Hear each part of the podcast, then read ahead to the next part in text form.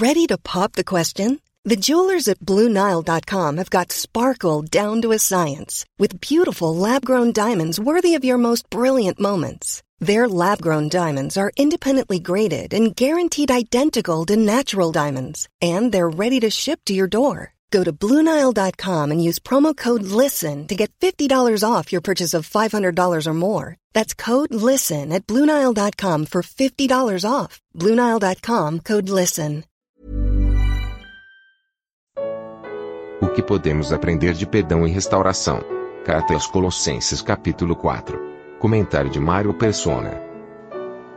Nós vemos dois casos nesse, nesse trecho de perdão e restauração que mostram, demonstram uh, como deve ser o amor cristão, uh, perdoando e restaurando. Um caso, evidentemente, é o Dionésimo, que ele era incrédulo, se converteu e agora está voltando para o seu Senhor Uh, e Paulo roga então por ele. Outro caso é o de Marcos, no versículo 10. Aristarco, que está preso comigo, vos saúda, e Marcos, o sobrinho de Barnabé, acerca do qual já recebestes mandamentos, se ele for ter convosco, recebei-o. Uh, Marcos, em Atos, nós encontramos um episódio em que Barnabé insiste com Paulo que queria levar Marcos e Paulo dizia que não devia levar Marcos. E Barnabé bate o pé, vai para um lado, Paulo vai para outro, e nunca mais nós escutamos falar de Barnabé nessa missão que ele sai com Marcos em Atos. A palavra de Deus acompanha Paulo, então, nos episódios seguintes, uh, deixando claro que uh, o, o, julgamento de Paulo era o correto. Talvez Marcos ainda tivesse algumas arestas ali que não, não seriam boas para ele ser levado numa missão como aquela que Barnabé queria levá-lo. Mas aqui nós vemos esse Marcos sendo restaurado. E assim é o amor. Assim é o perdão, é o reconhecimento, né? Que muitas, muitas vezes um irmão uh, acaba batendo cabeça por aí e depois volta, arrependido, volta e como é recebido? Ah, agora você não tem mais vez, não, porque agora você fez isso, fez aquilo. Não, não é assim que funciona. Nós sabemos que todos nós uh, fomos perdoados, todos nós fomos levados à presença de Deus como trapos imundos que o Senhor Jesus nos purificou, nos limpou, nos recebeu de braços abertos. Esse é o amor cristão. Um amor que não guarda raiz de amargura, não guarda rancor, não, não guarda coisas que fica, ah, mas aquele dia você tal fez isso. Não. Uma vez resolvido, resolvido. Uma vez resolvida a questão, perdo, uh, arrependido, perdoado, resolvido, não se traz mais o assunto à tona. Ele não vai falar aqui, uh, Marcos, né? E Marcos, sobrinho de Barnabé, acerca do qual já recebi esses mandamentos, se ele for ter convosco, recebei. Mas não esqueçam daquela vez que ele, tatati, tatati, não é assim que ele está falando. Ele está dizendo isso. E Onésimo, o caso de Onésimo é muito emblemático porque ele demonstra, podemos até abrir lá em, em Filemon, ele demonstra como como é esse amor na prática. Porque, veja bem, naquele tempo, um, um escravo era, um, era como um fazendeiro que tem um trator. E de repente o trator desaparece. E, e tem vontade própria, vai embora. O escravo era um, um utilitário naquela época. Não havia. Não é a escravidão, devemos lembrar sempre disso, não é a escravidão do Brasil colônia, não é a escravidão por cor de pele, é a servidão que havia no próprio judaísmo, porque a, a escravidão por cor de pele foi inventada pelos muçulmanos depois do ano mil e alguma coisa. É, essa não é. Tanto é que no judaísmo, um servo ou escravo, não é? Ele podia se vender a si mesmo como escravo para pagar uma dívida. E ele tinha opções de, de depois sair da, daquela condição de escravo também. Então é diferente. Nós encontramos alguns escravos na Bíblia que eram homens ilustres, como aquele eunuco, que era um, um, um servo da rainha uh, da Etiópia. Ele era um escravo.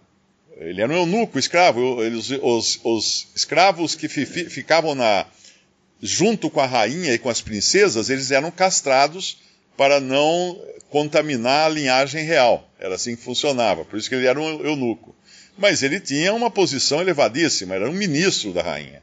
Então é bom entender isso. Quando fala Escravo não é a mesma coisa que a gente aprendeu nos, nas aulas de história do Brasil colônia. Mas aqui em Filemão, capítulo 1, versículo 10, Paulo fala assim: Peço-te por meu filho Onésimo, que gerei nas minhas prisões. Porque foi lá que Onésimo ouviu o evangelho de Paulo e se converteu. E Paulo chama de filho na fé.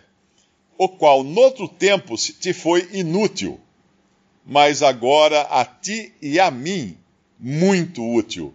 Eu te tornei a enviar. Que palavras é essa para encaminhar, para recomendar uma pessoa? Ele foi inútil antes, porque nós todos éramos inúteis antes de, de sermos salvos.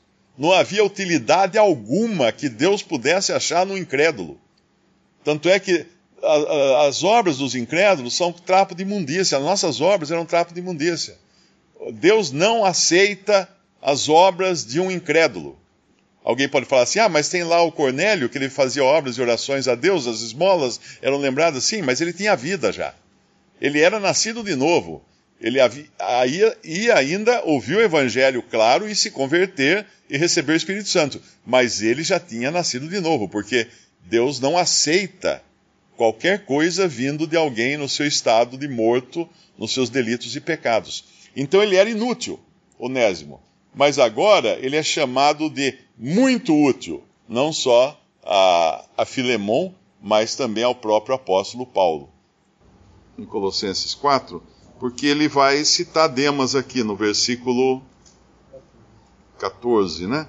Saúda-vos Lucas, o médico amado, e Demas. Então Demas, pelo jeito, estava junto com Lucas, auxiliando Paulo. E deve ter sido um irmão que foi muito usado pelo Senhor. E, e às vezes, alguém que foi usado pelo Senhor num determinado período da sua vida, ele pode se tornar um Demas de 2 Timóteo, capítulo 4.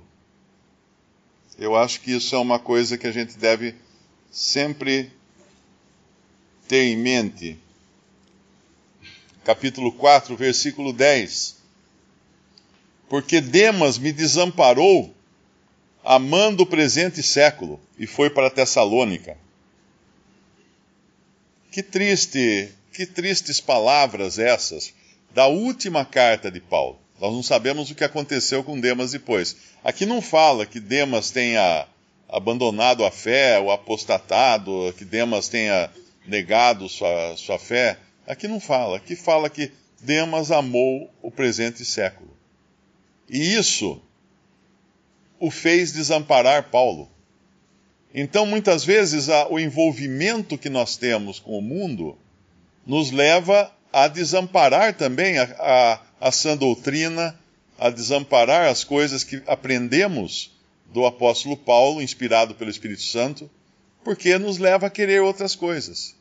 Existem muitos que um dia estiveram congregados ao nome do Senhor e, e aí viram que tinha lugar mais legal para ir, tinha lugar com música melhor, tinha eh, irmãos mais amorosos, tinha obra de caridade, tinha escola dominical com com palhaços e coisas assim, e falar, ah, por que, que eu vou ficar né, nessa, nessa coisa tão chata, né, tão devagar que, que eu estou? Então, na verdade, não é alguém que tem abandonado a fé, mas alguém que amou o presente século, que amou o mundo. E que cuidado nós devemos ter para não sermos citados na última carta de Paulo. Porque na carta aos Colossenses, Demas ainda está uh, junto com Paulo e aparentemente está ah, tudo bem, mas talvez assim que ele saiu da prisão, ou da companhia de Paulo na prisão, nós vemos que ele foi para o mundo. Amou o presente século. Que triste uh, terminar a, a, a nossa história com um testemunho assim. Está salvo, está salvo, mas amou o presente século.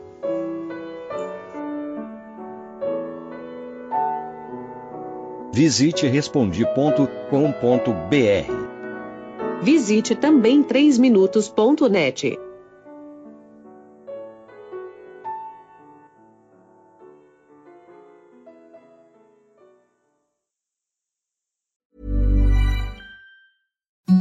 the softest sheets you've ever felt. Now imagine them getting even softer over time. That's what you'll feel with Bowl and Branch's organic cotton sheets. In a recent customer survey, 96% replied that Bowl and Branch sheets get softer with every wash. Start getting your best night's sleep in these sheets that get softer and softer for years to come. Try their sheets with a 30-night guarantee. Plus, get 15% off your first order at bowlandbranch.com. Code BUTTERY. Exclusions apply. See site for details.